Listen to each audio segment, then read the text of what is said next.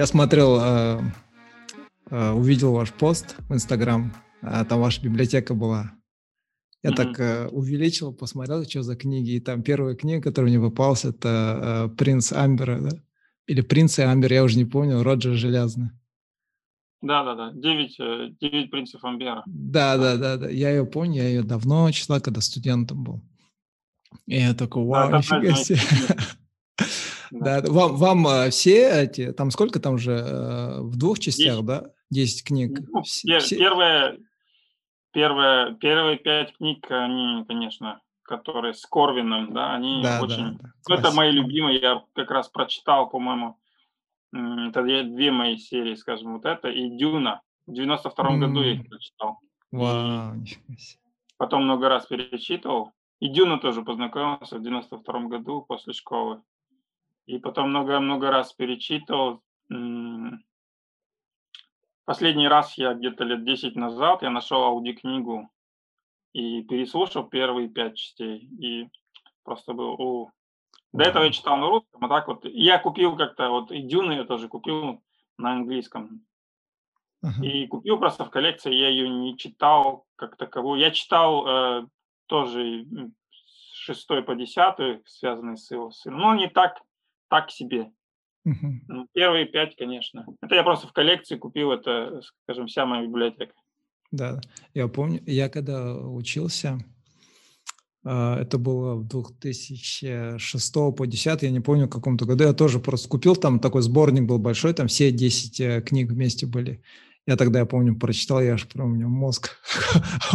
я ее купил чисто из-за того, то, что там было написано, что э, этот роман вдохновил братьев Вачовски, теперь уже сестер Вачовски, снять «Матрицу». А я такой фанат «Матрицы», я такой, вау, почему бы нет? Какую, какую книгу читали? А, именно вот эти вот э, девять принцев Амбера. Да? Вы что? Да, да, да, да. Я прям, я прям, вау, так прочла. Потом мы еще этот, у меня там тоже одногруппники были, любители научной фантастики, фэнтези, сидели, обсуждали. Тоже говорили то, что больше вот первая пятерка понравилась именно с Корвином, чем уже когда с его сыном Мерлин, да, его звали, кажется? Да, да, Мерлин. И вот тоже этот, э, я сглупил, я когда вот э, в Алмате учился, я когда универ закончил, книги там оставил.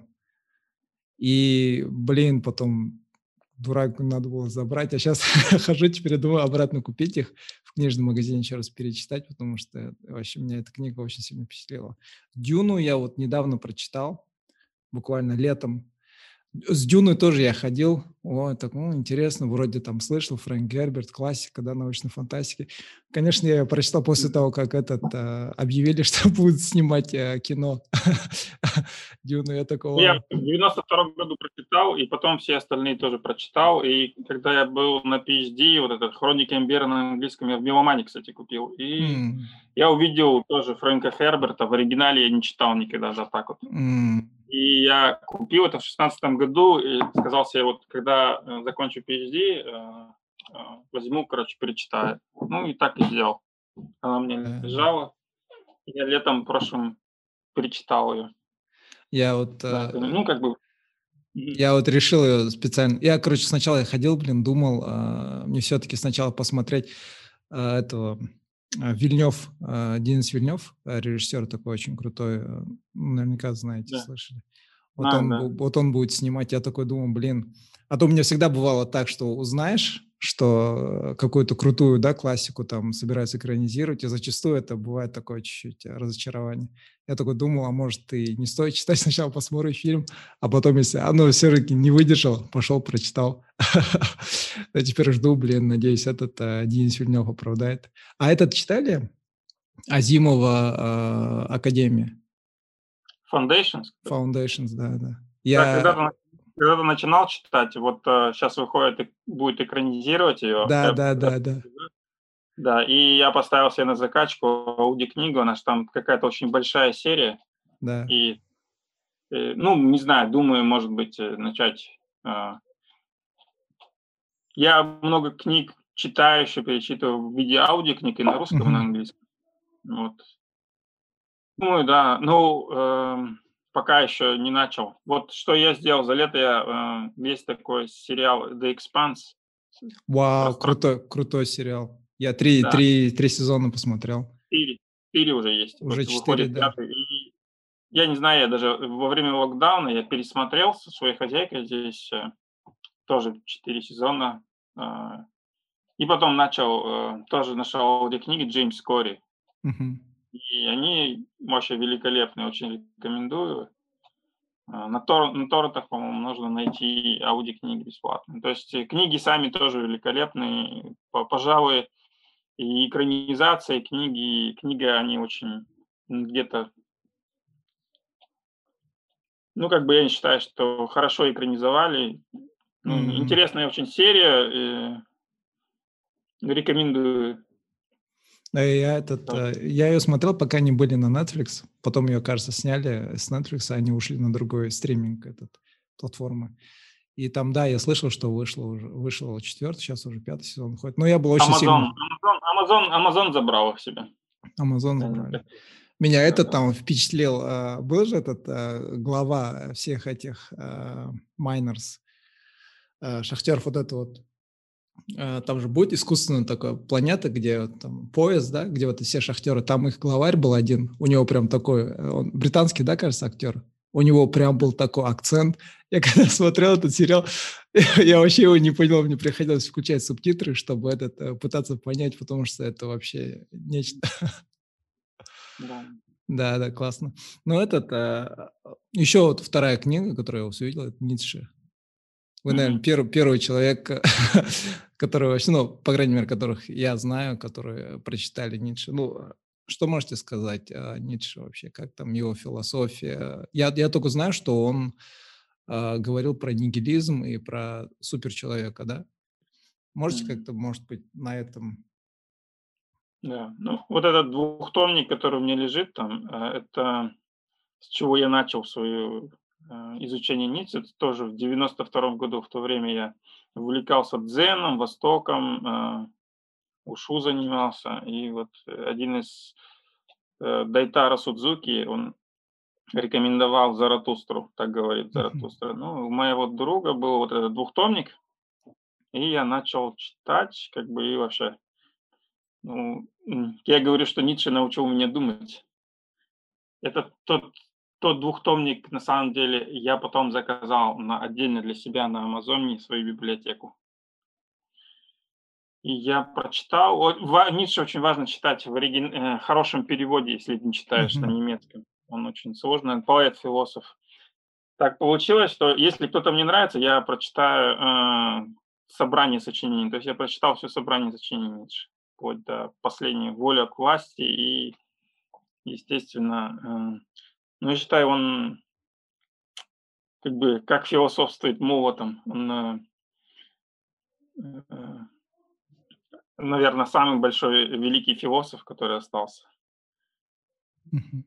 Я, да, я как бы, ну не знаю, я считаю, что он э, сделал такую революцию философии, да и он писал, например, то моя слава, чтобы меня читали через, быть, э, читали через 300 лет.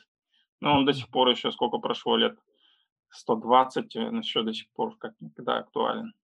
Ну, говорят, вроде бы это, да, он при жизни не особо был, так скажем, популярен, да, если говорить нашим языком, а уже после его, как бы, кончины, да, все его труды, кажется, начали. Да, наверное, можно и так сказать. Он же, он же изначально был филологом, он не был философом, ну, как бы блестящую карьеру сделал, у него там греческая филология, и начал преподавать, потом выпускал очень... Ну, в принципе, он достаточно много книг выпустил, там, «Рождение трагедии в духе музыки».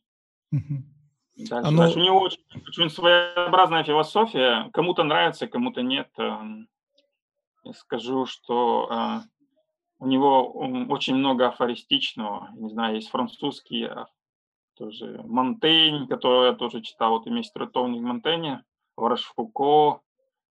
Он, у него много очень такое несистематизированная философия. Mm. А вот, ну, а, правильно будет сказать то, что для меня Ницше как-то он под одним таким... Философия Ницше – это нигилизм. А это правильно будет, да, про него такое сказать? Нет. А, Ницше э, Нигилизм, ну, нет, я думаю, что основная философия Ницше это творческое начало созидательное, да, переоценка ценностей, э, нигилизм, его, его переоценка ценностей, как я понял для себя, это что каждый человек должен сам создавать для себя ценности. Mm. То есть не отрицание ценностей, а, скажем, более здоровая, здоровая мораль, а, двуличность. Да. Ну, он пытался говорить о том, что тогда, и в принципе до сих пор еще не принято говорить. Например. То есть, э, на самом деле он был, например, очень, как считается, э, был очень религиозен, восхищался ран, ранним христианством, настоящим христианством. То есть ну, он, а, он тогда и предложил, да, кажется, вот эту идею э, суперчеловека, да, то, что... Сверхчеловека? Да, да, да, то, что если... Я, я сейчас говорю, я сам его не читал, но я как бы знаком, так сказать, больше с работами Ницше из э, лекции Джордана Питерсона, да. Я его, на, его подкасты слушаю, книги, ну, мне так очень нравится, как он мыслит. И он очень часто говорит про Ницше, про Юнга, про Канта. И э, он тогда говорил то, что в одном из лекций, не помню где, то, что если мы как бы, да, как и Достоевский говорил, если мы убираем Бога из нашей жизни, то мы сами должны стать как боги, да, в принципе. То есть вот эта идея суперчеловека, да, то есть это, это я правильно понял, или там как бы идея самого суперчеловека чуть-чуть она другая? Ницше тоже очень любил Достоевского, и вот его есть э, три книги, которые «Идиот», э, «Поступление и наказание». Братья Карамазовы? Да, «Братья Карамазовы» особенно. Э, о том, что как бы концепция того, что если Бога нет, то все возможно. Ну, нет да, никаких ограничений. тогда человек может делать все, что хочет. Да, да. А концепция сверхчеловека, он говорил, что человек – это э, лишь мост к сверхчеловеку. Угу. С более, скажем, здоровой моралью.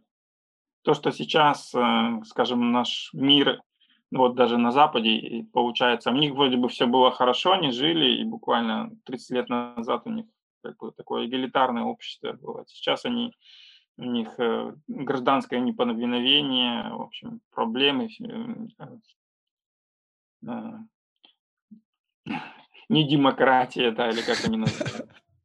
Да, да, да. Ну, очень, очень. Это, это как бы, тоже как бы происходит не, неспроста. Ну, вот, а, ну, для Казахстана во многом актуально, потому что у нас, например, проблема такой двойной морали, когда, например, официально ну, ты должен быть, э, жить хорошо, прав, праведно, а на самом деле культивируется совсем другое. Да, да. Тот, кто, тот, кто ворует, или, это де-факто есть, де-факто существующая мораль. Да. Да, ну, вообще... Во многих аспектах.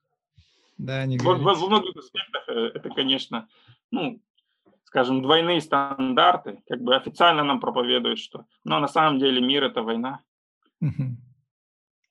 Да. Не, вообще эти двойные стандарты тоже иногда вот. Я вот, э, ну, когда особенно за собой замечаешь, я вот э, э, стараюсь вообще не, э, ну, как сказать, э, морализаторство, да, там не, не заниматься, типа, что проповедовать там или что-то такое правильно говорить, потому что бывает такое, Э, ну, э, когда обращаешь внимание на себя и видишь за собой такие черты, лучше такое, я лучше буду помалкивать, да, чем э, кого-то учить, там, быть таким правильным, пока ты сам у себя, как бы, да, там, не навел порядок. И зачастую бывает то, что, ну, очень сложно, да даже вот те же двойные стандарты.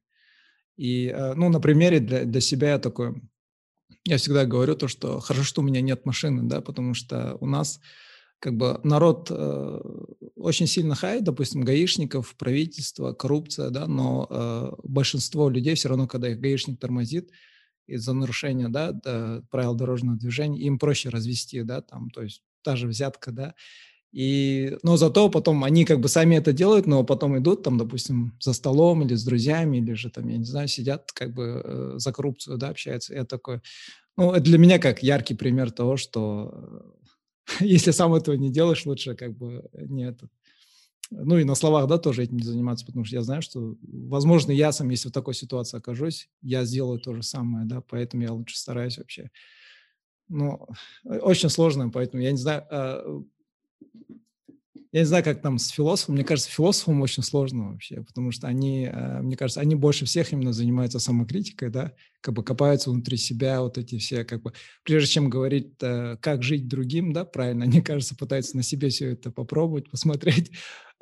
Мне кажется, им очень сложно, потому что я знаю, а, я, я одну книжку читал, а, история философии такая, краткая такая, и э, уже ближе к современности, да, вот 19 век, 20, до 20 века, да, вот эти, в основном все вот эти э, философы, они опровергали учение своих учителей, да, допустим, а, я не помню имена, но там, допустим, ну, к примеру, скажем, да, Кант, там, он, его философия, это было опровержение философии его, там, учителя, да, там, Ницше то же самое, да, и мне кажется, то, что, блин, мне кажется, этим людям очень сложно, но с другой стороны, если не будешь философствовать, то будет философствовать за тебя, да, потому что как бы а, самые основные вопросы жизни это все-таки вопрос философии.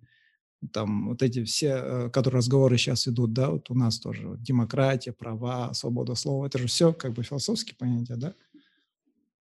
Ну, если говорить более точно, вопросы этики, mm. этики, э, там, ну, я не знаю, я не считаю себя, э, я, скажем так, философом, я просто читал философию, ну, как бы, вот, наверное, пожалуй, э, скажем, с Ницше началось. Давайте я вам приведу пример. Многие думают, что философия уже не актуальна. Философия – это ли просто болтовня? Давайте приведу пример, э, как бы, который из жизни. Э, был такой философ Карл Поппер, он философией науки занимался, очень известный философ, я не знаю, слышали нет. Вот он теории теории, философ, философ, э, теории, научные теории разбирал, да, как бы есть такая философия науки Карл да, Поппер да. Фейербенд.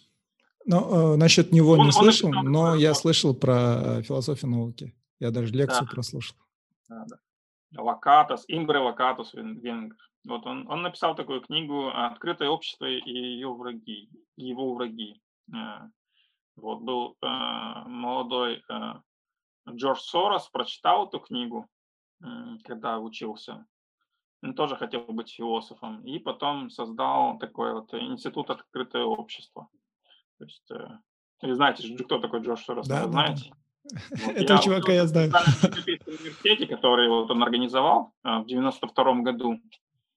И, в общем, он создал вот этот институт «Открытое общество», в том числе вот у нас есть Э, в Казахстане, во многих, во многих его закрыли потом, и вот как бы университет, который сейчас выгнали из Будапешта, кстати, и он сейчас в Вене открыл новый э, корпус, вот, и такой очень, ну вот я там учился в этом да, магистратуре.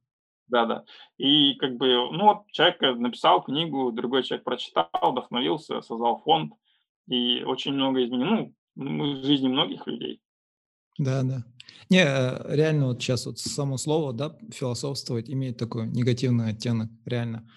У нас тоже иногда бывает там а, на работе, ну, все-таки у нас как бы контингент такой, да, технари, вроде бы инженера, и когда какой-нибудь там регламент или еще что-то выходит, там какой-нибудь философии, да, менеджмент чего-то, там философии, уже у людей как бы сразу такое, что за, типа, философствование, что за этот бла-бла-бла, да, у людей, как бы, мне кажется, больше этот но э, я больше чем уверен, и как бы э, как эти, мы, э, ну, как сказать, интеллектуалы, да, которые сейчас есть, которых я слушаю, они тоже как бы говорят то, что если ты не будешь философствовать, то есть, по крайней мере, не будешь знаком да, с какими-то аспектами, то будет философствовать за тебя.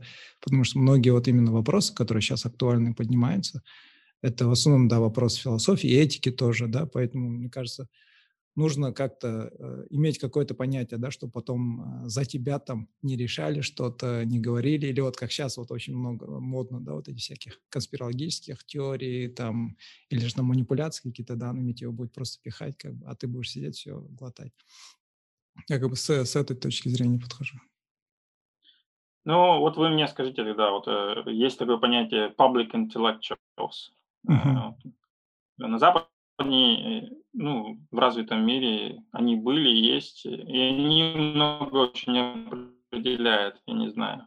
Например, во Франции, в Европе Фуко в свое время, я не знаю, там Наум Хомский, еще старенький, кажется, живой. Uh-huh. Вот кто у нас, по вашему мнению, в Казахстане является такими публичными интеллектуалами общественными, а... которые прислушиваются? Которые что делают? Которым прислушиваются люди. Ну, честно вам скажу, э, я вообще э, казахстанской э, ни интеллектуальной культуры, ни вообще никогда не интересовался, пока не начал делать подкасты. Я, я всегда, я не знаю почему, но мне даже как бы ни фильмы СНГшные, ни книги никогда не нравились. Я вот всегда предпочитал именно почему-то зарубежную литературу и слушать именно зарубежных как бы ты мыслителей, интеллектуалов, да. И, ну, когда я уже подтянул свой английский, я переключился именно на литературу, чисто на английском, да, потому что я как бы читаю классику в оригинале, да, у меня такой этот был. И поэтому я старался все вот эти э, книги, которые выходят там в науке, в философии или еще что-то, сразу, когда, когда английские какие-то эти уходят, сразу там читать. Но когда я вот начал в этом году вести подкасты, вот локдаун случился, после первого локдауна начал делать подкасты, я вот больше начал углубляться в эту казахстанскую культуру, но а, я бы так, да, ответил на ваш вопрос. Я не знаю, считается ли он интеллектуалом, наверняка считается. Это Досм Затпаев. А, я его одну книгу прочитал, периодически я его слушаю. А, бывают моменты, с которыми я не согласен. Допустим, последние его серии видео про кризис образования.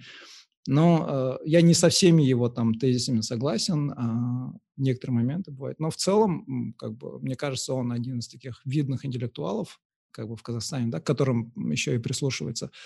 А, Маргулан Сисимбаев, я не знаю, а, он считается интеллектуалом, ну, как бы по-своему, возможно, считается, да, потому что он сейчас как бы вышел на эту сферу, или же его назвать коучем, я не знаю. Ну, а, кто еще там? В принципе, все, кажется. Из этих mm. только, только Досм Сатпаев, наверное, которых... А так а я... Про? А, а, да, я, э, я вот э, начал читать недавно э, его книгу «Мамлюк».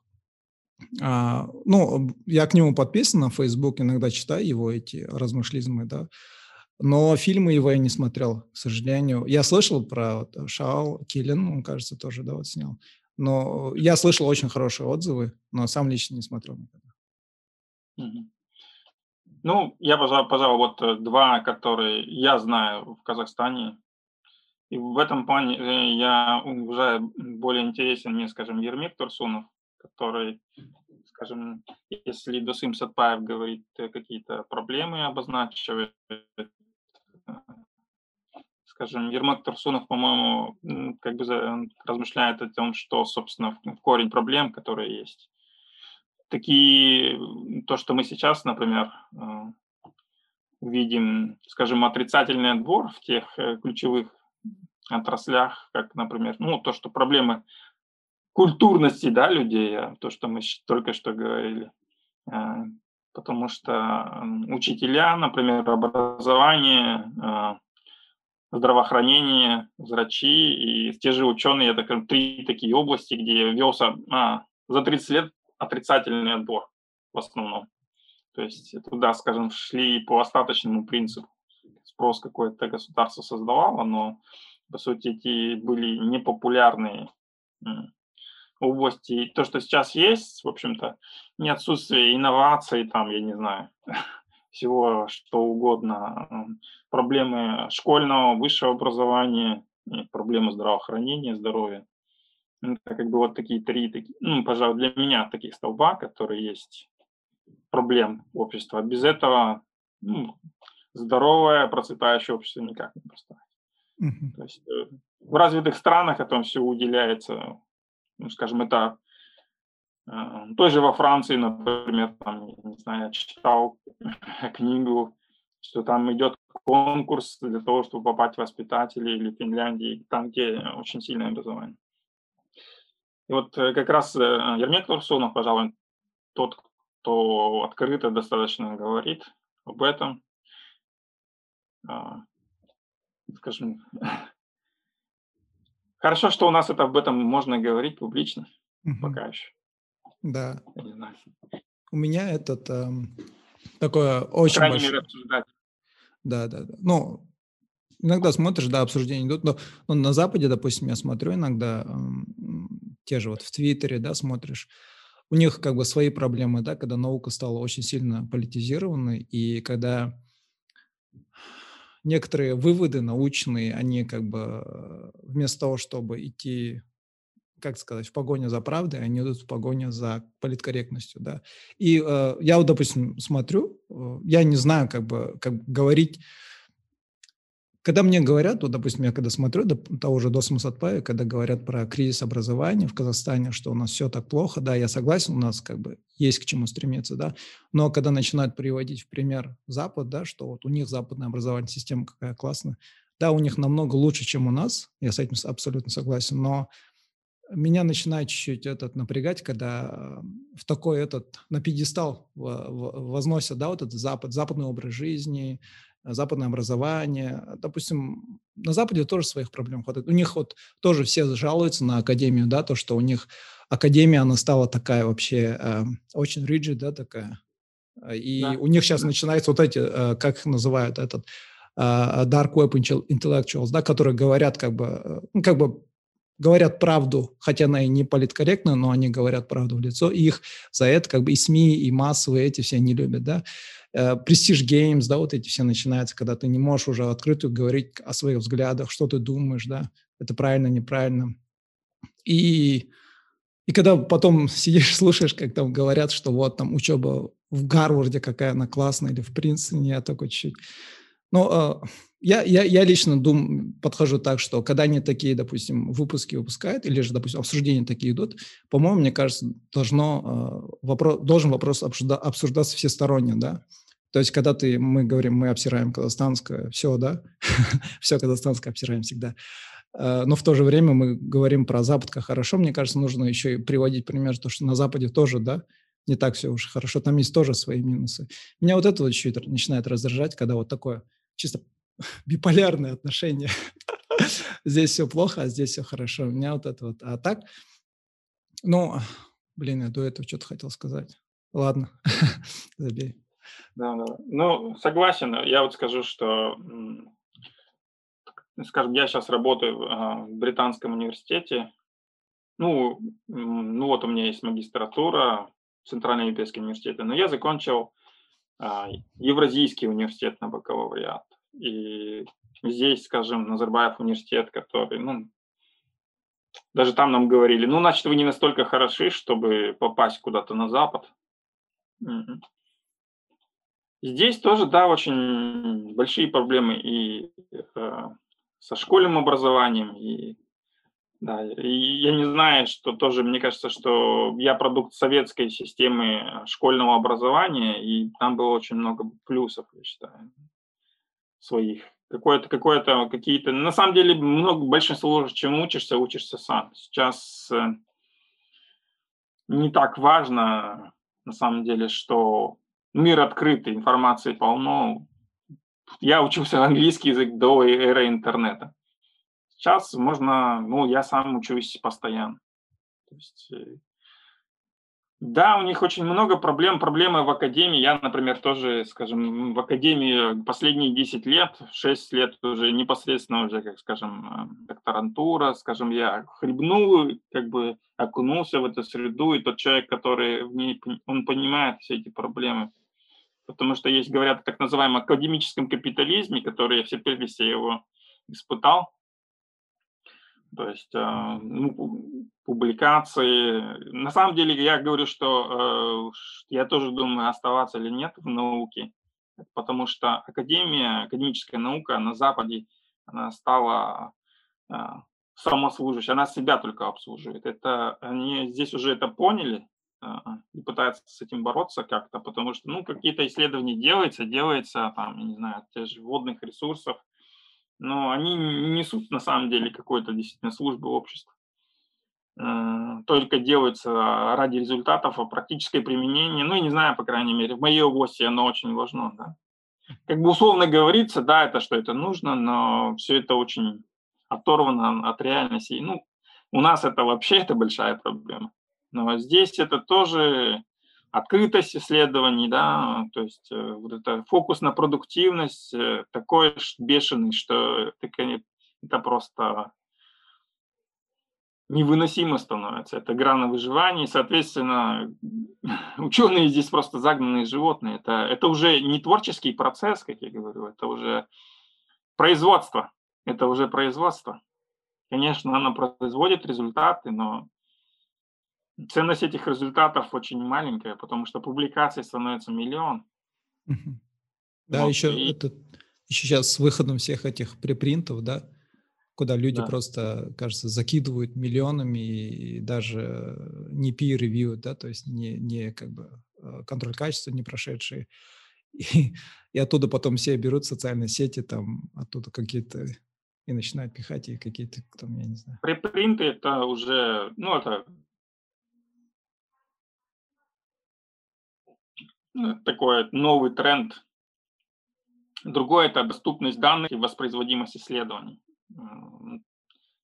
Припринты, я считаю, это как бы нормально. Я сам небольшой поклонник, но, скажем, вопрос в том, что считается, на самом деле некоторые относительно небольшие, у меня было то, что у меня был припринт, и потом, ну, как бы я, мне предложили, ну, окей, давайте буду припринт, потом, мне потом удалось, версия статьи была совсем другая. Ну, и не считаю, что припринты сами по себе плохие, ты просто ты можешь, э, скажем, первую версию статьи свою выложить. Mm. Другой вопрос – это вопрос так называемой воспроизводимости исследований. То есть ты должен показать все свои данные и показать, как ты это сделал, чтобы другие могли это э, в академии, в науке как бы все вокруг данные это золото, да? Э, и часто бывает, что публикуют, а не, не, не показывают данные, да, не показывают данные, и методы исследований непонятные. Я, я сам являюсь рецензентом последний год, я постоянно рецензирую статьи сам,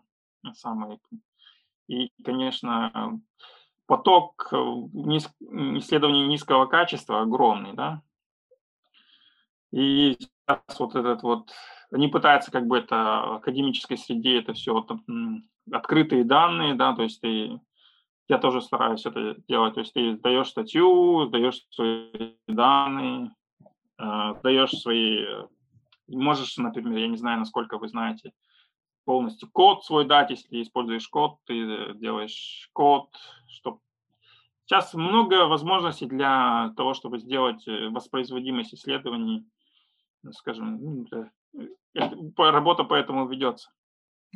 У нас на самом деле, по моим наблюдениям, в Казахстане вот только сейчас на самом деле оторвались от этой внутренней э, кухни и стали пытаться, ну, как бы следовать западным образцам, то есть должны быть статьи там в Scopus, Web of Science, э, peer-reviewed journals. И сейчас, на самом деле, это подняли требования, и выяснилось, что ну, не так много у нас кто мог, могут э, претендовать на то, чтобы на получение гранта. Да, да, да. Так Не. что мы как бы всегда отстаем, такое ощущение. У меня ощущение было то, что мы, да, мы У нас отстаем. вот эта вот гонка только начинается. Угу. Да, да, у меня ощущение да, было. Перебила, Не, ничего. Да. У меня ощущение было то, что да, мы, во-первых, отстаем, во-вторых, мы э, в науке как бы занимаемся, я не знаю, ну, э, это, наверное, грубо будет, но до недавнего времени я так думал, да, то, что мы занимаемся, как бы, э, можно сказать, ну, чушью, что ли, как бы, как бы я не хочу никого обидеть, да, но да. у меня вот, знаете, э, такой был, произошел такой major disappointment как бы в моей жизни, когда я конкретно разочаровался в Казахстанской академии, это было, ну, это было в году 2015 или 2016 год, а, когда был кипиш вокруг этого, является ли Чингисхан казахом или не казахом. Я помню, я а, поехал в гости, и в гостях я увидел там казахстанский журнал. И там опубликовали статью. Это вообще был какой-то попсовый журнал, но там была статья, где якобы наши интеллектуалы, академики а, оспаривали, что Чингисхан на самом деле был казахом. И э, я как бы, я, я люблю историю, но я не эксперт по Чингисхану, но для меня, который прошел просто да, курс э, истории, э, школьную программу, для меня даже было понятно, что ну, это гоню.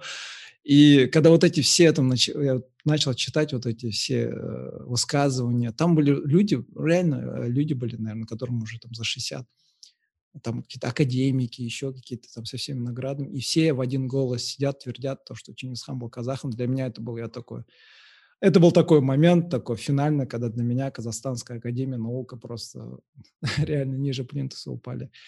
И, и с тех пор, пока я вот до 2020 года э, подкастами начал заниматься, она для меня так и оставалась э, чем-то таким, э, знаете, э, наука казахстанская для меня оставалась вещью, с, э, с помощью которой э, люди, которые, ну, допустим, в основном, наверное, псевдоэксперты, которые занимаются наукой для того, чтобы как-то показать что казахи на самом деле не какой-то там исторический, да, не сейчас, а исторически казахи были какой-то там, я не знаю, великой державой, нацией, что мы имеем какие-то такие корни. Да, у нас богатая история, но меня почему-то всегда напрягало вот это комплексы, то, что мы должны быть каким-то образом привязаны к великим личностям именно масштаба всего мира, да. И когда начали вот эти разговоры, то, что мы там потомки Чингисхана, я не знаю, или там хвастаться какими-то там, когда начали, я не знаю, говорить казахи такие, мы потомки этого, потомки того. Для меня это был такой major disappointment, да, когда науку используют только для этого, чтобы бороться со своими какими-то комплексами, а для того, чтобы реально работать над чем-то таким реально полезным, да. И, допустим, читая историю, даже вот э, я вот недавно буквально читал, а, в Центральной Азии, да, вот из Центральной Азии вышли многие великие философы Средневековья, да, вот эти арабские, Аль-Фараби, а, там, с юга Казахстана, да, потом Ибн Сина, который вот, а, на территории Узбекистана, да, родился, это э, Ибн Рушд, вот, это все выходцы из Центральной Азии, да, которые оказали очень огромный вклад именно в западную философию, но на Западе их не признают, потому что они все тогда были арабы и мусульмане, да, но э, они, мне так кажется, да, они жили как бы в Центральной Азии, и они имели вот это вот, как мы сейчас имеем, да, вот эту вот э, возможность. У них было влияние и западной культуры, да, ну, тогдашнего, вот это греческой философии, да, вот это все. И еще плюс э, с э, восточная, да, философия. Вот это. И Центральная Азия имела такой, э, мне кажется, они были настолько, э, им, им повезло настолько, да, то, что они, и нам сейчас, в принципе, у нас есть возможность именно и в западной, и в восточной философии себе миксовать, да, и тогда вот эти люди воспользовались, да, ну, Аль-Фараби, э, Авиценна, да, они этим воспользовались и оставили, да, такой вклад в историю. И сейчас, мне кажется, мы имеем точно такую же возможность, тем более с глобализацией. Но я наблюдаю то, что это, это мой следующий вопрос. Э, у нас молодые ученые больше прозападные, да, Хотя мы как бы территориально ближе к Китаю, да, как бы очень сильное влияние с Китая. У нас есть вообще такие ученые, я просто их не видел, по крайней мере, в соцсетях, может, я к ним просто не подписан, но есть ли у нас такие люди, ученые, которые как бы пропагандируют именно про китайский метод э, исследования да, в науке? Потому что вот, вот с вами, да, я разговаривал до этого с Асель Мусабековой, которая там во Франции, в Европе тоже училась, Дана Акилбекова, да, которая там тоже там в Швейцарии, кажется, да, вот именно больше такие прозападные все, и не только в науке, вообще как бы они приняли вот этот образ жизни, да, такой либеральный, но есть ли такие, которые именно пропагандируют китайский? Вы же, как бы, кажется, проходили, да, политику, э, окружающая среда у вас э, вот, поэтому степень вроде есть. Ну, что, что другой вопрос такой, э, что вы имеете в виду про китайский? Да? Ну, э, Хорошо. Э, будет, я просто так сформулирую, а, надеюсь, из этого понятно будет, что я хочу сказать. Допустим, а, на Западе у них есть такие даже, допустим, когда они проводят какие-то исследования, да, или же испытывают какое-то лекарство, у них есть э, четкие границы, да, какие-то нормы или же определенные промежутки времени. А, а Китай в этом плане, они могут, как бы так сказать, допустим, на примере исследований генетики, да, а, э, на Западе до сих пор идут дискуссии, морально ли, там, знаю, с точки зрения этики, там, проводить какие-то эксперименты, чтобы там генетически модифицировать, да, уже эмбрионов там или еще что-то, да. А, в Китае Я помню, ну, был скандал, правда. Один чувак это сделал, якобы это сделал, но потом выяснили, что он так не сделал. Но я помню, на одном подкасте там один математик, Эрик Вайнштейн, он с одним таким чуваком, который написал книгу о Hacking the Darwin, кажется, он там, они э, разговаривали про вот эти генетические модификации, и они как раз-таки обсуждали то, что пока Запад вот топчется на месте, там обсуждают эти этические, моральные вопросы там годами, десятилетиями, Китай уже идет, да, у них из-за того, что у них партия, да, вот единая, они сказали, иди делай, да, вот это вот как бы, э, и они все идут и делают, да, или же, допустим, на примере вот, э, когда в Китае выяснилось то, что проблемы из-за того, что вот эти все фермеры срубали леса, вот эти янзы, он начал как бы сходить с берегов, и, ну, начинаются потопы, да, и когда им э, экономисты предоставили то, что проще им будет не срубать деревья, дешевле будет не срубать деревья, да, если там или посадить деревья, чем платить или восстанавливать эти э, села, да, деревни, провинции, да, или там восстанавливать жизнь людям, им проще как бы вот восстановить лес. И они пошли, говорят, сразу же. Это, говорит, в истории, это было в 90-х годах, это в истории э, вообще как бы мира, это был первый такой проект э, массовый, reforestation, да, когда заново начинали как бы леса сажать. И, и они это сделали сразу, да, на раз просто сказали, приказали, идите делайте. А у нас, говорит, на Западе до сих пор там идут обсуждения, да, там а, джунгли Амазонии, ну, у нас имеется в виду, это э, западный подкаст был, они там говорили, то, что у них на Западе, в Америке, в Европе до сих пор обсуждают, мы должны ли платить, платить Бразилии, чтобы они не срубали не, сруба, не срубали деревья там в джунглях Амазонии, кто это должен делать, мы ли должны. Пока мы, говорит, десятилетиями это все обсуждаем, мы солим, Китай, говорит, одним махом, да, все это делает, хотя как бы мы не любим Китай, нам, нам он не нравится. Вот. Я имел в виду вот это вот, да, когда у них есть вот такой метод, э, когда, возможно, это как бы они переступают некоторую черту, возможно, этическую, но у них есть эффективный результат в краткие сроки, конкретно, четко, да. Но э, как бы западный метод, он такой, да, мы долго-долго-долго там делаем какие-то ассессменты, риски экономические, там еще что-то десятилетиями, и потом только начинается вот этот процесс. Но Китай уже в этом плане давно вперед уходит. Да? Я вот я, я, я не знаю, как это сформулировать, но я думаю. Да, да, я, я понял примерно, но не скажу, что я очень много рецензировал, большинство первых статей рецензировал именно китайские статьи, которые не очень хорошего качества, скажем так. Э, особенно сейчас Китай, китайская наука, она уже интегрирована в мировую, то есть и даже вот эти скандалы с ковидом, которые были, показали, что ну, им приходится, так как они интегрированы в мировую науку, не сами по себе, то им приходится так или иначе вот эти, то, что вы говорите, это в основном этические вопросы. Да?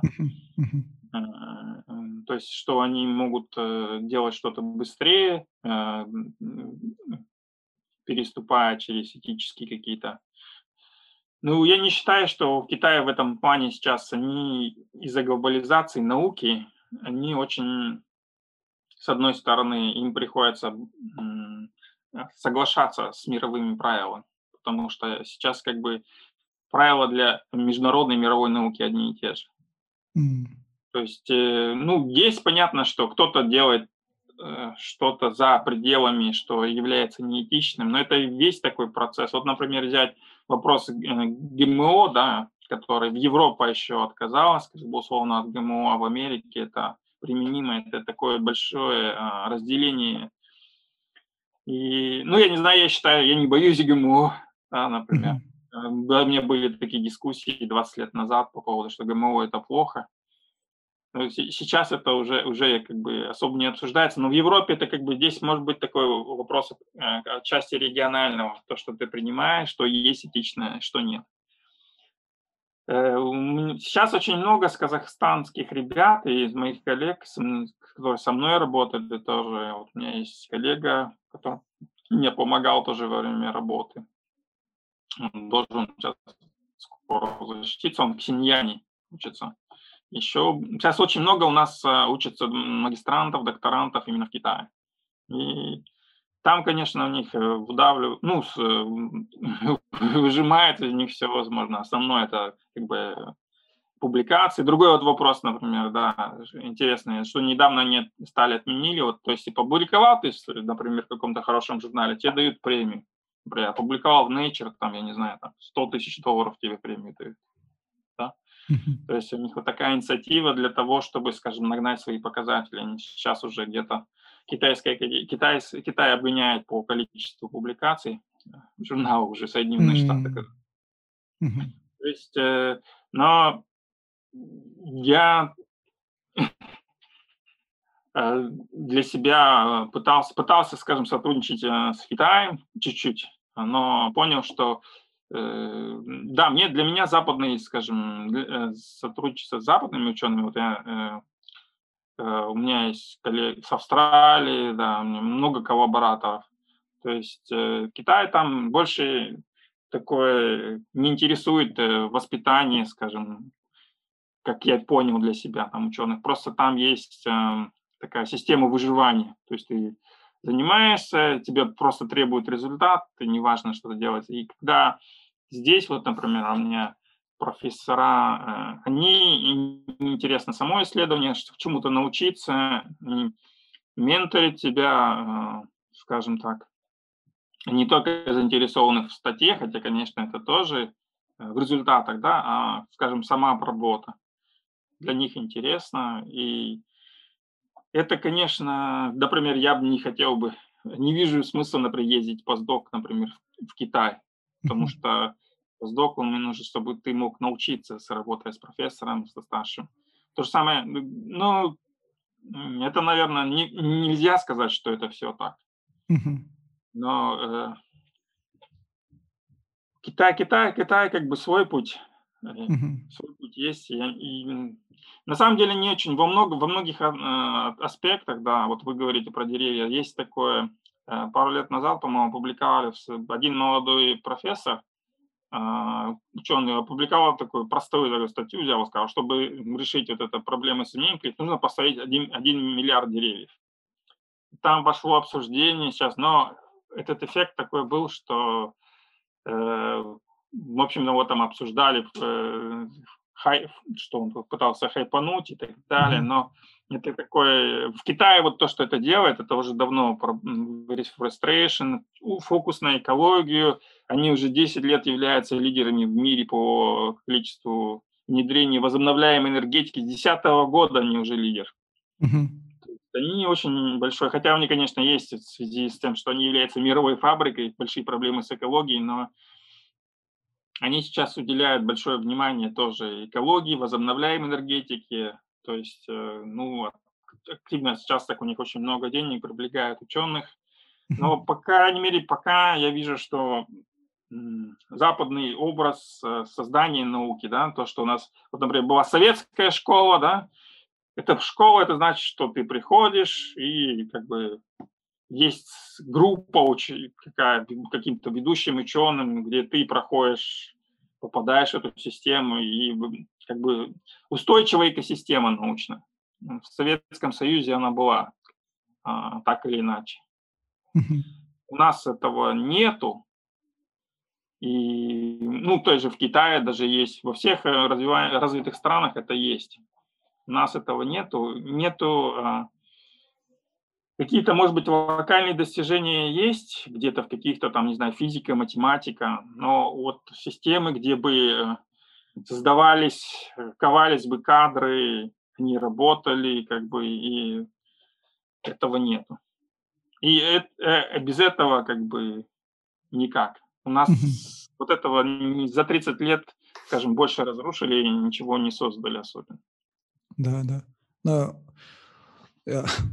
я, вспомнил, когда сказали ковались кадры. Я помню, мы а, один раз а, мы возвращались тоже с каких-то тренингов, которые бывали, э, были на Западе, и с нами а, ехала представительница отдела кадров нашей компании.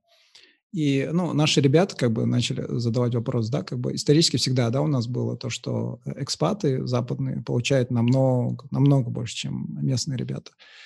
И э, ребят вопрос задали, да, почему как бы человек, который находится на той же позиции с теми же квалификациями, как и, допустим, к примеру, я, да, получает там, скажем, 10 раз больше, да. И она интересно такую вещь сказала, то, что эти экспаты, да, они там, ну, с Запада, да, а Запад – это кузница а, талантов, кадров. Э, Теперь у меня вопрос такой. А, на Западе, вот я, я не знаю, это чисто мои наблюдения, а, ребята, которые в основном учатся на магистратуре или же докторантуре, они не приходят сразу туда после школы. У нас как идет, да, секвенс? У нас как бы оканчивают школу, сразу идут бакалавр, после бакалавра сразу идет магистратура, а, кто-то идет после магистратуры, скажем, на работу, либо, или же сразу же после магистратуры, там, скажем, ну, сколько там, 25-26 лет, делает там PhD, да, и вот реально как бы э, жизненного опыта или же опыта в этой сфере как бы в работе нету, да, но эти молодые там люди, которым еще нет 30, уже выходят с PhD, да. Но на Западе, по крайней мере, по моим наблюдениям, люди между делом успевают поработать по той либо иной специальности, или же идут там на магистратуру по той теме, в которой они шарят, у них есть какие-то навыки, да, компетенции. Вот по вашему мнению, а, то, что у нас не хватает кадров, или же мы молодые, да, вот не считаемся компетентными, это связано с тем, с то, что у нас не было вот этих э, интерим, да, как mm-hmm. между ними, да, между этими периодами вот не было именно вот моментов, когда мы прокачивали, да, свои навыки, а именно шли, шли, шли, просто набирали вот эту как бы степень, да. Ну, я не знаю, как сформулировать. То есть, э, не кажется ли вам то, что наша вот система, да, как она, образование, да, как она сейчас выстроена, или же наша привычка, да, э, сразу э, идти на магистратуру после бакалавриата, на докторантуру после магистратуры, не имея никаких навыков. Может ли это быть причиной того, то, что мы, э, по крайней мере, как это воспринимаемся да, внешними, то, что мы некомпетентные, а западные более компетентные в этом плане? Да нет, ну, насчет вот этой системы на Западе, я вот, мои наблюдения наоборот, что не вижу, скажем, в Казахстане проблемы с магистром. Я хотел так бы тоже сделать. Бакалавриат, магистратуру, не ждать 20 лет, чтобы начать докторантуру или сколько, 15. Да? То есть э, э, Возможно, да, есть смысл какой-то даже вот есть э, в Англии, по-моему, у них есть такое, что после школы ты можешь походить, некоторое время подумать, созреть, куда ты хочешь пойти, прежде чем. Или во время, скажем, обучения, что ты можешь, например, начать одно обучать, а вдруг тебя может заинтересовать другое, то есть есть, может быть, со STEM уйти в гуманитарии, Здесь гораздо больше гибкости идет, не как у нас. Вот ты наступил на одну специальность, ты не можешь. Вот, может, ты пошел на какой-то, есть курсы, когда ты берешь, э, например, обязательно должен, если ты STEM, обязательно гуманитарные курсы. Если берешь гуманитарные, берешь пару STEM-курсов, должен обязалово взять. Без этого не можешь там свой как бы... Ну, это, считаю, хорошо, я не знаю, я вот в магистратуре учился, я изучал, ходил, у нас был э, факультет изучения средних веков, medieval studies. Я ходил брать курс э, medieval history of uh, his, environmental history of medieval Europe, да? средневековая mm-hmm. история, ну, окружающей среды, да? Да, для общего развития, просто для audit. Не считаю, что в этом есть проблема, у каждого на самом деле свой путь. Mm-hmm. Да, я вообще хотел бы наоборот, бакалавриат, магистратура, там, PhD, и потом дальше там еще постдочишь. Это как врач, понимаете? Mm. Чтобы стать ученым, нас обсуждают, ну вот какой же он там, три года, э, докторант. Я считаю, что это более правильная система. И бывает, конечно, человек выходит, заканчивает там докторантуру, и потом становится сразу профессором. Такие есть, я как бы знаком с такими, скажем, в моей среде ученые, крутики, которые могут сразу так быть. Ну, потом еще люди потом, знаете, поздочат еще лет пять, прежде чем стать, получить право, если они получают право быть независимыми. А кто-то поздочит всю жизнь.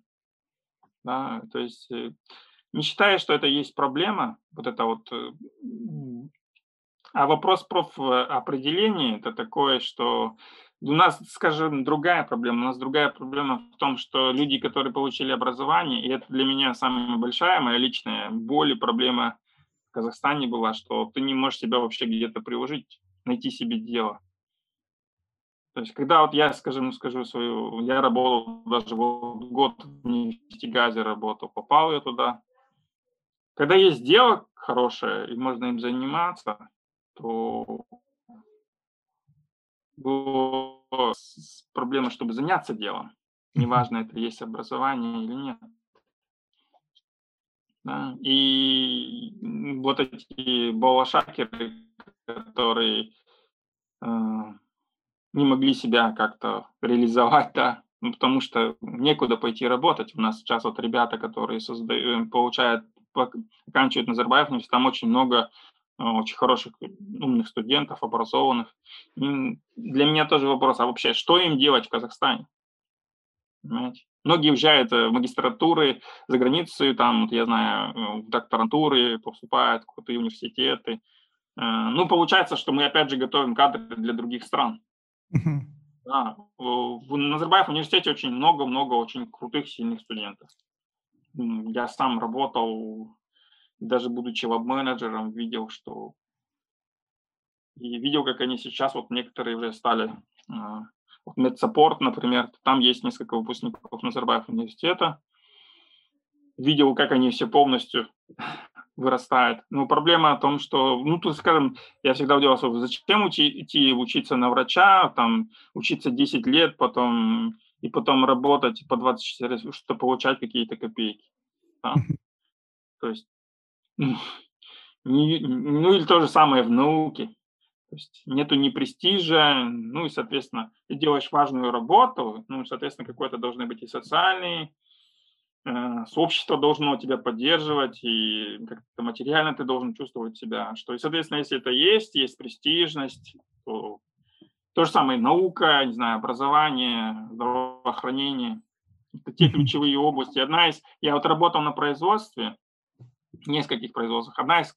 Я приходилось работать за пятерых, потому что не было инженеров, которые знают английский язык. Всем приходилось быть таким человеком между между иностранцами, например, и э, какими-то западными, и им переводить, объяснять. И даже дело не в знании языка зачастую, а просто в самой квалификации инженера. Нету так, так, простых там механиков, инженеров, не говоря просто о англоговорящих, которые могут хорошо делать свою работу. А без этого вот эта вот фишка, что у нас любят про инновации, она невозможна. То есть невозможно, если у тебя нет солидной инженерной базы, службы, когда тебе создают инфраструктуру, сделать что-то такое крутое. И это касается науки тоже. Да, да, да. Ну, это да. мое такое видение производства тоже. Да, да, у нас вот э, нефтегазе тоже вот, да, вопрос вот с данными, с инновациями, э, все то же самое. Допустим, э, одно из моих, э, я помню, иногда бывает там, допустим, когда связываются, скажем, а, другие, да, скажем, какие-то job offer что-то предлагают, у меня обязательный пункт – это доступ э, к SPE, короче. SPE – это такой Society of Petroleum Engineers, это такой большой хаб, где тоже, э, как вот эти все статьи, да, только в нефтегазе, получается, люди, которые исследования, которые провели по всему миру, там какие-то инновации, еще что-то, эксперименты, они все туда выкладывают.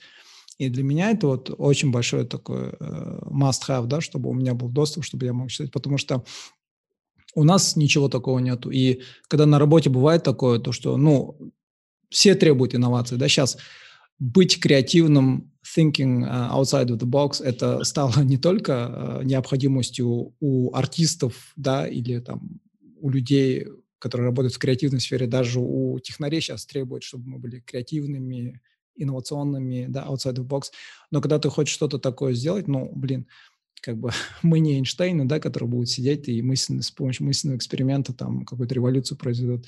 Приходится искать данные, да, там что-то такое было. И зачастую я вот, допустим, у себя на практике, да, как бы сталкиваюсь с этим. По моей работе э, что то ищешь, в Казахстане вообще ноль информации. Допустим, Э, в этом SPE ищешь, э, ну, находишь, но опять-таки это не, неприменимо к нам, да, и либо же это было там где-то на офшоре, там какие-то условия у них другие, и потом приходится как бы убалтывать менеджмент, попробовать это у нас с помощью, ну, проб и ошибок, да, возможно, ты там конкретно накосячишь, там. Опять-таки, как вы говорите, то же самое, да, у нас как бы требует инновации, но при этом не дают возможности, как сказать, раскачаться, либо же э, нету ресурсов, как бы бюджета, денег, как бы это, да. И у меня каждый раз вот это, блин, напрягает. Почему? Вот я, я, я думаю, почему? Я не понимаю вообще. Когда вот правительство требует, но в то же время как бы не то, что требует, да, говорит, как бы мы хотим инновации, там все дела, но не поддерживает. Да? Как я уже до этого говорил, мне кажется, у нас в Центральной Азии вот есть э, уникальная возможность, когда мы можем соединить в себе и западные, и восточные, да, как бы не только научные, вообще как бы все взгляды, да, и выпускать такие вот а, безумные, можно сказать, кадры, да, которые могут вообще смотреть на, ви, на весь мир, вообще outside of any boxes, да, как бы и западные, и восточные, но и э, да, видишь, когда вот люди уходят, особенно молодые ребята, которые талантливы, которые могут, но им не дают здесь, да, раскачаться. Мне вообще как бы обидно становится. И меня поражают люди, которые вот э, остаются все равно в Казахстане и делают что-то ради Казахстана, да, вот как медсаппорт или же вот Glom Faces, да, вот как ребята делают. Меня вообще поражают такие люди. Я, я не знаю. Я не знаю, как бы я поступил. Я бы, наверное, давно свалил. Да. Ну, когда я получил, а, я в университете проработал очень много э, времени, много работал с профессорами, и, ну, ребята, которые молодые, которые, видео приходили, сейчас уже кто-то стал профессорами, наши казахстанские ребята. А, многие были уверены, что я не вернусь, в смысле, что я уезжаю, то есть, эм, ну, не знаю, в моем возрасте, когда тебе больше 40, по крайней мере, э, приходит такой момент, э, я вот смотрю здесь, как я говорю, что мою работу здесь, в Великобритании или в Америке, делает кучу людей, делает хорошо. А в Казахстане, ну, никто практически не делает. Ну, пару человек, может быть, который немного, в общем. И ты сюда приедешь, будешь одним из, будешь, может быть, делать, одним из многих, которые делают. А, как я говорю, что в определенном возрасте ты задумаешься о том, на самом деле, что, что главное, что ты делаешь в своей жизни, это что ты делаешь для других. Да. И сделать что-то ну, для Казахстана, ну, той стране, где твою работу не делают или какой-то есть пробел, ну, какой-то вклад внести, воспитать других, э, помочь другим добиться, чтобы они дел, занимались делом. Ну, не знаю, это... Да, хотелось бы что-то что такое сделать. Ну, я считаю, что... Я, по крайней мере, еще есть такой план, хотя я это обсуждаю своей семьей, что, э, по крайней мере, попытаться и еще вернуться и попытаться что-то э, что сделать. Ну, не знаю, меня вообще вот, ну, я, я еще раз скажу, меня поражают такие люди, которые возвращаются. У нас вот бывает, наверное, на работе, э, ну, есть возможность, да, уехать, э, работать там филиалы, которые за рубежом, в Европе в основном. И когда, ну, молодые ребята уходят, так у нас как бы зачастую говорят, попытайся там остаться, да, как бы это, это общее настроение вообще сейчас молодежи, да, когда, ну, как грубо говоря, мы просто хотим свалить, да. И, ну, я, допустим, я когда там со своей семьей тоже, как бывает, обсуждаем, я вот думаю, да, хотелось бы свалить, но я там бывал, и мне здесь больше нравится. Мне здесь как бы на родине комфортнее, здесь и друзья, и семья. Хоть и есть много моментов, да, вообще, которые вообще не устраивают. И, но самый большой такой жирный момент, который меня больше как бы настраивает на то, чтобы, возможно, я не говорю, но возможно, как бы лучше было бы там, на Западе, это, а, конечно же, дети. У меня двое детей – и вот эта мысль, да, часто бывает, типа, какое будущее их ждет здесь. Но опять-таки, э, может, тогда лучше постараться и устроить им здесь, да, хорошее будущее, как бы на родине, а не э, как бы бежать от ответственности, да, как там, где легче, да. Вот у меня вот такие вот моменты бывают. Я, я помню раньше, когда я слышал такие, которые говорили, все, здесь не могу, я там уезжаю там, в Америку жить, я такой, юношеский, да, такой максимализм. Я такой, ой, там, трусы, убегайте от сложностей. Почему там здесь не пытаетесь сделать лучше, да? Но когда вот у меня у самого, допустим, семья появились, дети, когда нужно думать об образовании детей, об их будущем. Я как ну, мысли все равно как бы посещают. Я вот думаю, блин, как бы, что будет с ними, да. У вас, у вас как вообще, так, тем более вы как бы находясь там с семьей, у вас не бывает такого, блин, ну что, дети, как бы, по крайней мере, остались здесь, закончили там, чтобы у них было, да, я не знаю, другое какое-нибудь будущее. Ну, я здесь один живу. А, мой окей. Э, вообще мой постдок получилось так, что полтора года. Вообще понедельник, по идее, у меня должен был закончиться. Он 30 ноября мне продлили на 5 месяцев. Я здесь еще останусь. Я согласился, потому что мне нужно доделать свою работу. Мне продлили контракт. Э, потому что это было все очень сумбурно. И я, чтобы привести сюда семью, у меня двое детей. А, это было сложно, поэтому решили, что у них они а, хорошо устроены, они в хорошей школе. А, для них было бы несложно здесь mm-hmm. адаптироваться, потому что так получилось. Ну, они хорошую школу ходят очень, знают английский, вообще учатся на английском. Так получилось, как мажоры. И для меня это вот то, что ну, мне пришлось их оставить, это самая большая проблема. То есть я до пандемии ездил постоянно по работе, ездил в отпуск, вот не знаю, смогу ли приехать на Новый год. И, mm, и конечно, потому что привести сюда семью очень сложно, это очень дорого, mm. и я не мог бы потянуть ее на текущую свою зарплату. Ну да. Скажем, то, что требований раза в два больше мне должна была зарплата быть, чтобы я мог их сюда да, по да, формату вести. А, да, сейчас даже тоже задумаешься о том, что как бы ради детей уехать. Или, ну, если вы... Я тоже был в разных э, странах, ну, в Америке, в Японии. Сейчас общее настроение, скажем, не особо э, приветствует э, иммигрантов, даже квалификационных квалифицированных, да, mm-hmm. это возможно как бы уехать, но это чувствуется даже в той же Великобритании.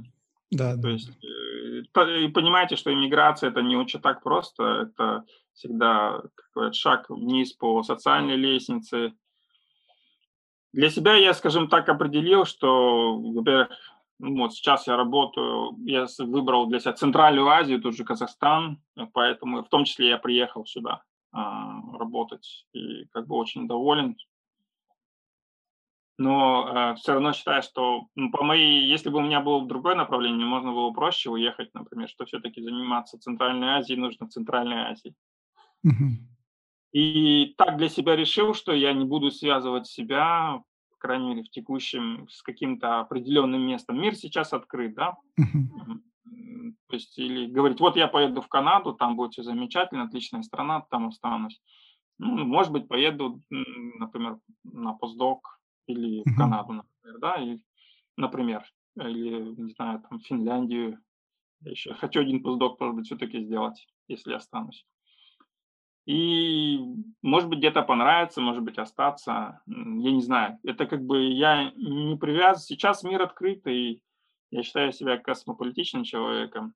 Мои, моя семья тоже так же. Мои дети, на самом деле, хотя они говорят, мы не хотим никуда уезжать из Казахстана. Нам здесь нравится. Ну, так получилось просто, что это твоя родина. И ты адаптирован ко всему, к зиме, я не знаю, я живу на севере, к климату, к воде, к людям, и приспособиться, уехать сюда, это можно, конечно. Кто-то себя чувствует здесь комфортно.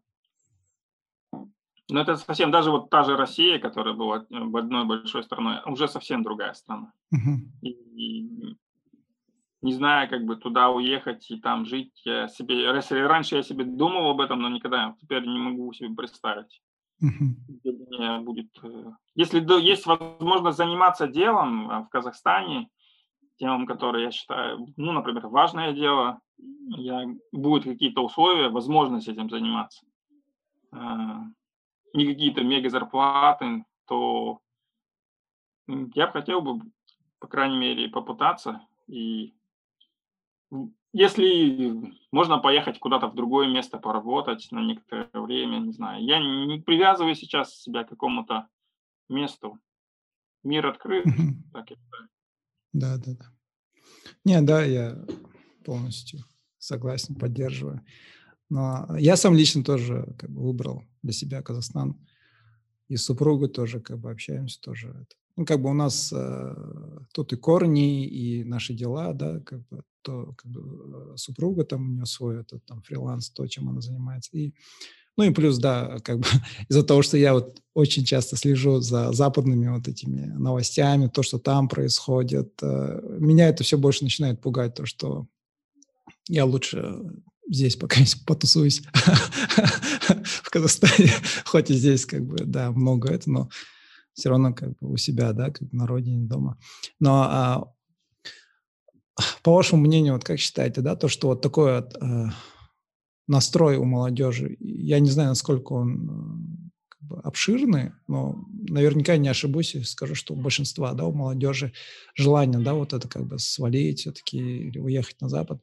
Связано ли оно с тем, то, что большинство наших интеллектуалов, да, скажем так, э, или более-менее таких очень активных людей, которые там в соцсетях, э, они в большинстве своем а, говорят о том, как у нас плохо, да. Связано ли это с тем, то, что неофициальные СМИ, альтернативные СМИ говорят, как у нас все плохо тут? Связано ли это с тем, то, что вот у, у людей есть такое желание да, свалить из-за того, что у нас как бы вот идет атака такая? Ну, если я скажу, что у нас не так все плохо, меня сразу обзовут Нурботом, да. Я понимаю то, что у нас очень много проблем. Я с этим абсолютно согласен. Но в то же время как бы есть и плюсы, да, как бы есть и хорошие моменты. Но почему-то про эти плюсы много кто не говорит, да. Тот же Досмус Атпаев, которого я очень сильно уважаю, в принципе, частенько так слушаю. У него тоже, да, какое-то такое по моему мнению, он идеалист, и у него идеализированное представление о демократии, об, э, о равенстве.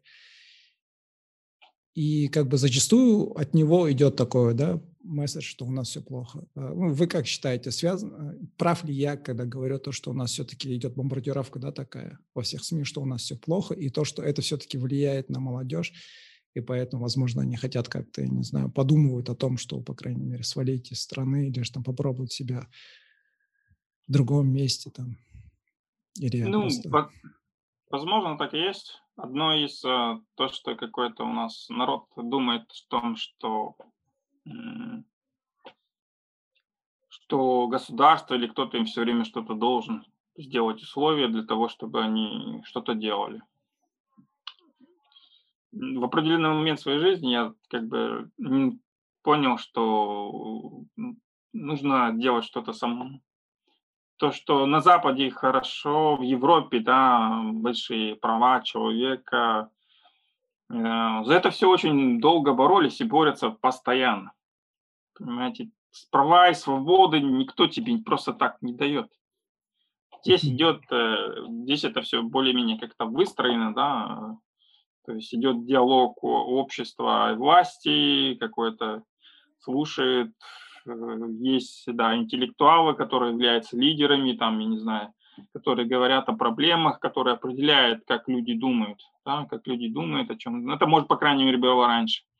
У нас почему-то люди все время думают, что да, там хорошо, ну, приехать на готовое. Ну, э, как-то несколько лет назад я такую историю прочитал где-то в Алмате, какие-то испанцы там общались вот на такую же тему, и они, э, меня очень впечатлила история о том, что говорят, ну вот у нас тоже вот в Испании, в Испании же тоже было очень много франка, там была разрушена. Ну, мои вот, рассказали родители, они когда все жили, вот была война, Вторая мировая, Европа была опустошена, они же построили заново, они никуда не уезжали.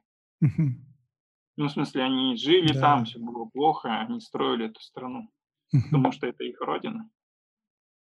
То есть кто-то выбирает уехать, и это неизбежно. Ну, как бы, это каждый выбор сам делает. Да, согласен, что Досым Сатпаев, по моему мнению, тоже как бы говорит только о проблемах, которые есть.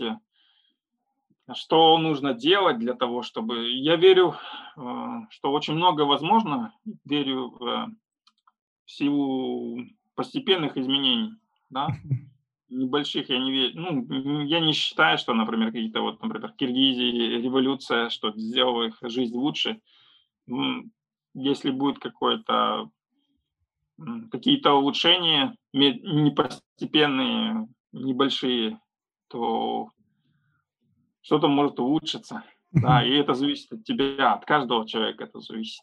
И я просто пытаюсь э, как бы свои чуть-чуть сделать свой вклад нести и как-то сделать, расширить это влияние э, на других, чтобы тоже люди вносили свой вклад, делали mm-hmm. свое дело хорошо. Как говорил Горбачев в свое время, я тоже вспоминаю, что такое перестройка. Каждый на своей работе делает что-то хорошо. На самом деле mm-hmm. ты, я такой вот, э, если каждый будет хорошо свое дело делать, не считать, что ему... У нас же как ну хорошо, вот кому-то ты делаешь это, ну можно жай сделать, но мне давай очень хорошо. Да, да, да. Давай.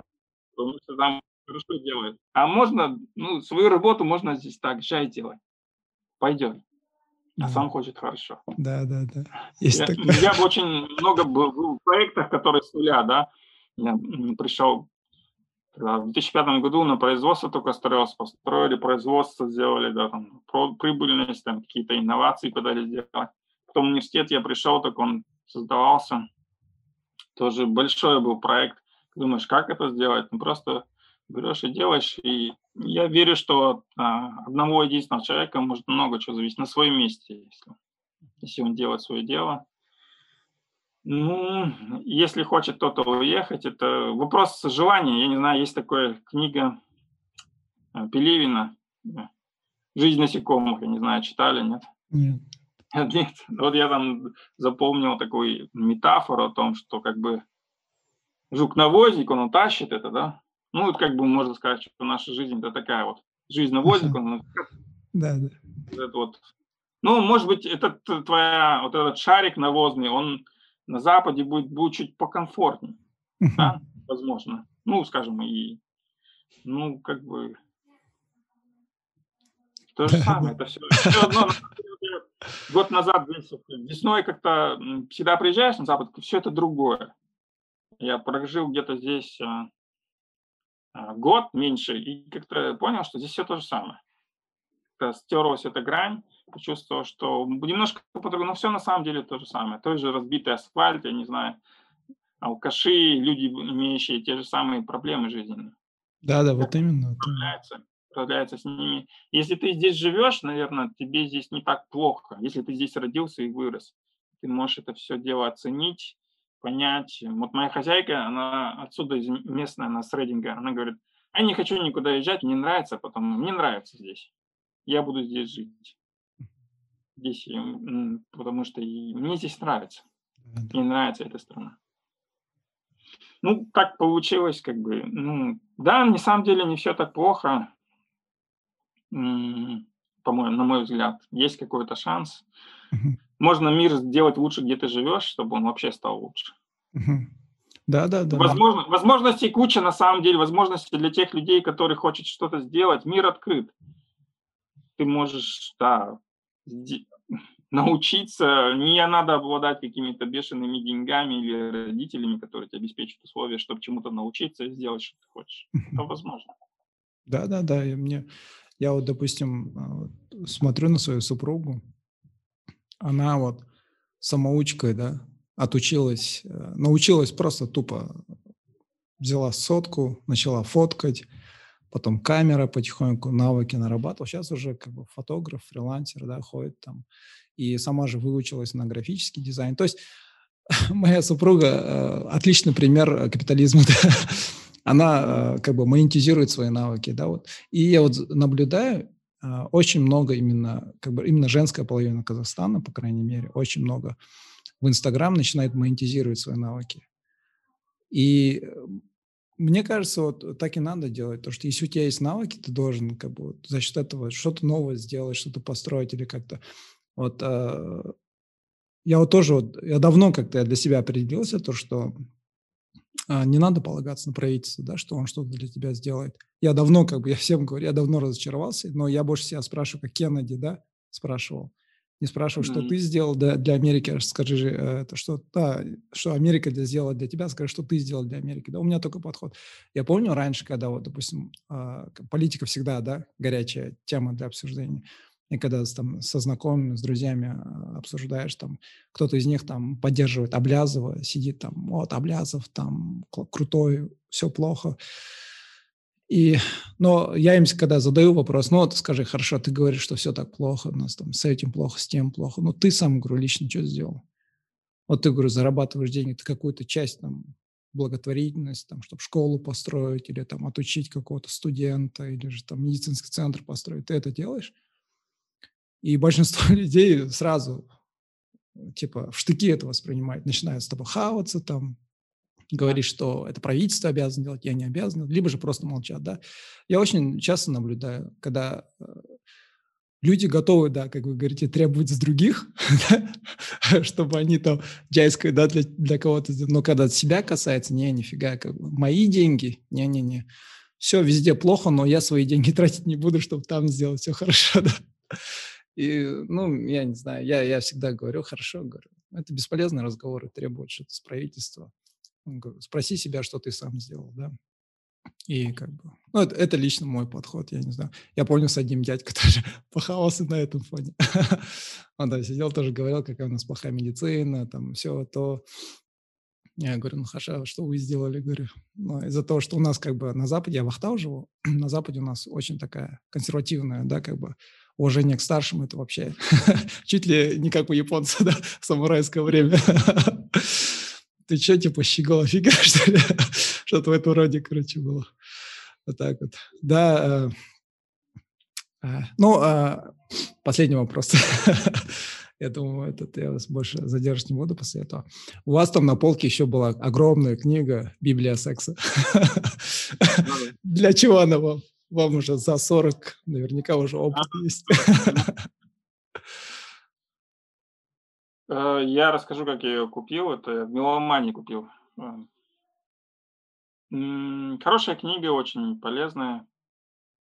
Ну, я приходил в Милован где-то, не помню, видел ее постоянно, и ее никто не покупал.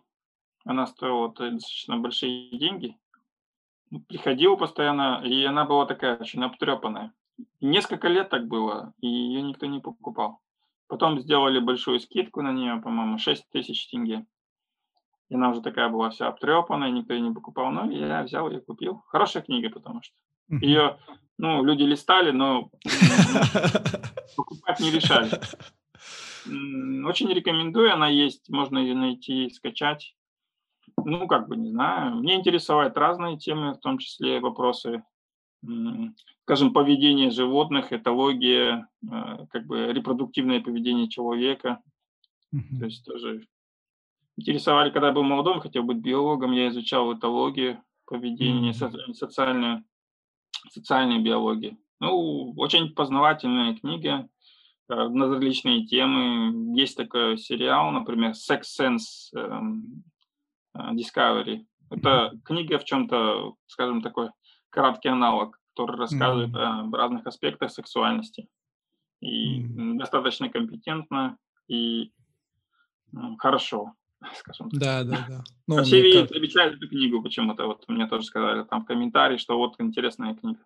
Ну, как бы. Ну, вот у нас одна из этих проблем, которая такая. Да, да когда вот а, именно половое сексуальное просвещение у нас вообще табу, да, считается. Хотя да, табу. Это, это, эту тему надо, надо продвигать, очень надо, тем более. Да, вот есть э, у меня коллега, я познакомился тоже когда-то, Рауза Калиева, она как раз, не знаю, она, э, у нее по общественное здравоохранение, и вот посмотрите на ее страничке, она как раз интересуется, э, ну, Э, сексологии, образованием. Да, это э, одна из таких областей, как бы нет своего, нет человека, который, есть проблемы, но об этом, если хочешь найти, ничего не узнаешь. Да, да, да. И вообще, да, меня как бы иногда вообще удивляет, э, как бы сексуальность, да, как бы это такая важная часть нашей жизни, да. Но почему-то люди э, не обсуждают эту тему вообще, как бы даже дома, да, а, не обсуждают. Меня вот иногда бывает, там, с супругой разговариваем, и то, что мы между собой обсуждаем, такие темы, да, а, как бы пытаемся исследовать, да, сексуальность друг друга, и когда она мне говорит то, что у ее там знакомых это вообще как бы, ну, и э, я вот я помню, э, слушал подкаст «Белка и стрелка», да, вот как раз вот э, подкаст Амины. У них был вот э, один эпизод был про половое просвещение. И я там понял, насколько у нас в Казахстане это вообще тема ужасно затабуирована, да, то, что там люди начинают вообще там чуть ли, я не знаю, крестовый поход да, выходить. Да как ты смеешь? Расскажу историю напоследок. Когда я учился в Евразийском университете в каком-то каком году, по-моему, в 96-м году, у меня была практика в школе. Вот. Я преподавал химию и биологию. И как раз я рас... мне ребята сказали, что ну вот вы проходили эту тему, там была тема репродуктивная система человека была. И они мне сказали, что школьники, что, ну, им учитель сказал, чтобы сами не прочитали, они все. И эту тему как бы пропустили выходной. Э, ну, сказал, хорошо, давайте я вам расскажу про это все. И мы в субботу пришли, это было в 95-м году, они пришли в выходной день, и я рассказал там, как э, примерно Чем содержание. Да, э, да, необходимо элементарные знания. Да, да, да. Вообще, и сейчас очень большие проблемы. Вот у меня вот дети растут, особенно когда вот э, дети появились, очень остро. И мы тоже с супругой как бы обсуждаем, как мы это будем говорить, да, так сказать, breaking news.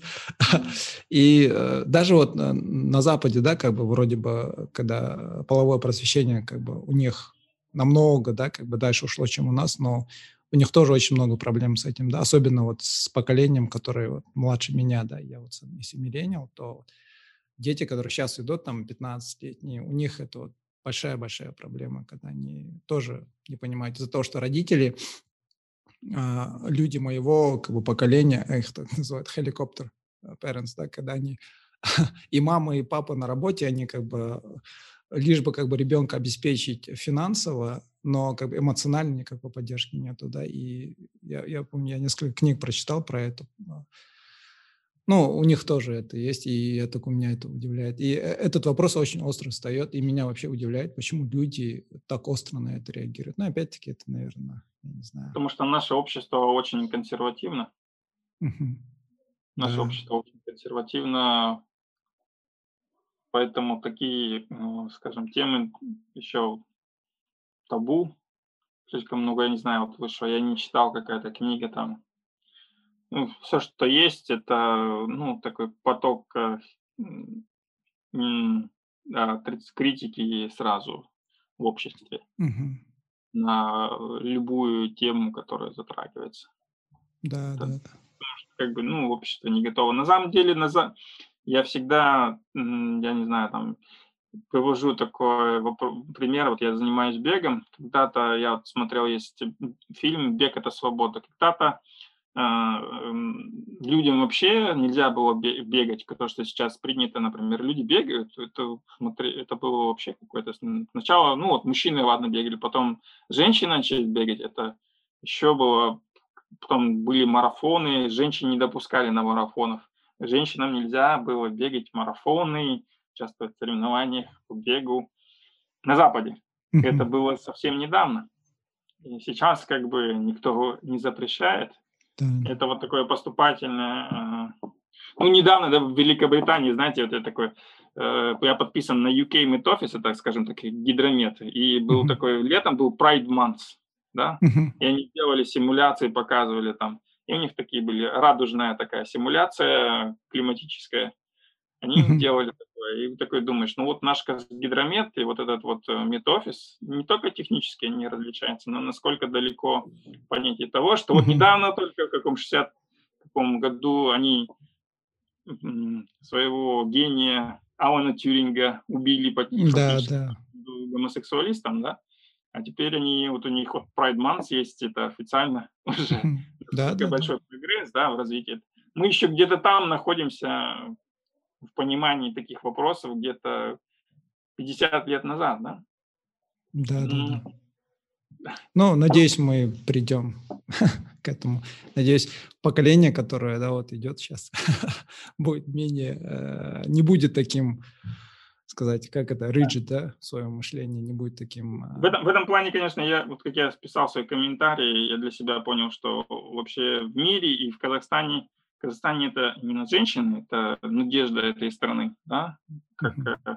и вообще в мире э, роль мужчин уменьшилась вообще как в лидерство мужчин, потому что Э, в современном мире не нужны уже как бы сила, напор, тестостерон, первооткрывательство, а нужно э, женские качества, там, э, милосердие, понимание, мягкость, да. да, умение найти компромисс и все, что... Ну, для Казахстана это как никогда, я считаю, актуально, что ну, вот даже вот взять эту, эту инициативу, у нас почему, очень часто женщины выходят с такими инициативами, вот как, как Golden Faces, например, здесь да, девушки да. брали, сделали, молодцы. И очень часто такие инициативы именно от женщин отходят, э, исходят. Да, да, да, я вот тоже, вот MedSupport. Да, да, MedSupport. Вот, я вот, допустим, я очень люблю подкасты, да, слушать, но вот, э, как бы в казахстанской подкаст-платформе именно научные, э, популярные, единственное, кого я знаю, это вот «Белка-стрелка», да, вот подкаст Амины и вот Дана Якубековой. И а мужская половина, да, она как я, да, больше ведет такие как бы общество, культура, там, э, вот Find Your Bee есть подкаст, э, мой э, знакомый, коллега тоже, Хайржан ведет этот подкаст, он как бы один из пионеров, можно сказать.